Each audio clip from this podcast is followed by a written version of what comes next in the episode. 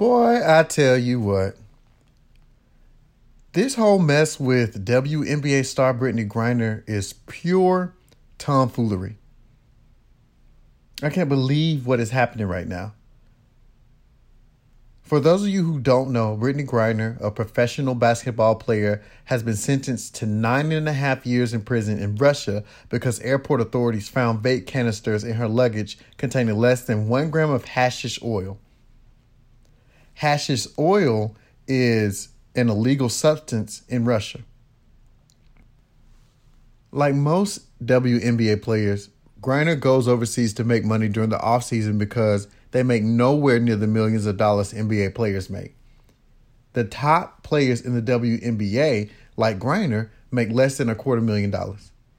And let's not even talk about what the pedestrian players make. It's ludicrous. It's commonplace for WNBA players to have regular jobs like most of the world to supplement their terrible salaries. Griner has been going to Russia since 2015 to get some extra coins and has to play year round to make a decent living. That takes a toll on her body. So she uses cannabis oil for medicinal purposes to ease the pain. Now, to play devil's advocate, inquiring minds would like to know if Griner knew if cannabis oils were illegal in Russia after going there for seven years and decided to take it anyway, knowing she could get in trouble. I mean, I've got to ask. But even if she did, nine years, bruh? Nine years for some hashish oil. That's maniacal. Griner's wife, family, friends, the league, and even the president of the United States are all worried sick about her and wondering if she'll actually have to serve nine years in a Russian prison for some cannabis oil. I just don't understand this world, man.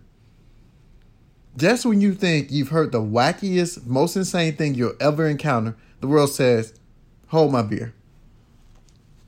President Biden said, he and his administration are working tirelessly to get her back home. Joe, please do. It's utterly ridiculous that a future Hall of Famer has been stuck in a Russian prison since February and could be stuck there for almost another decade for cannabis oil. Sounds like some other idiotic rules for a particular set of people in another country we all know the NBA has to lock in and throw all the efforts towards this as well. As the WNBA's partner, they need to be trying to do everything they can to bring one of their own home. What's more, the NBA needs to be trying to figure out how NBA players don't have to keep going to distant lands with different rules to make ends meet because they're not making enough money on their home soil as professional athletes. Like, where they do that at?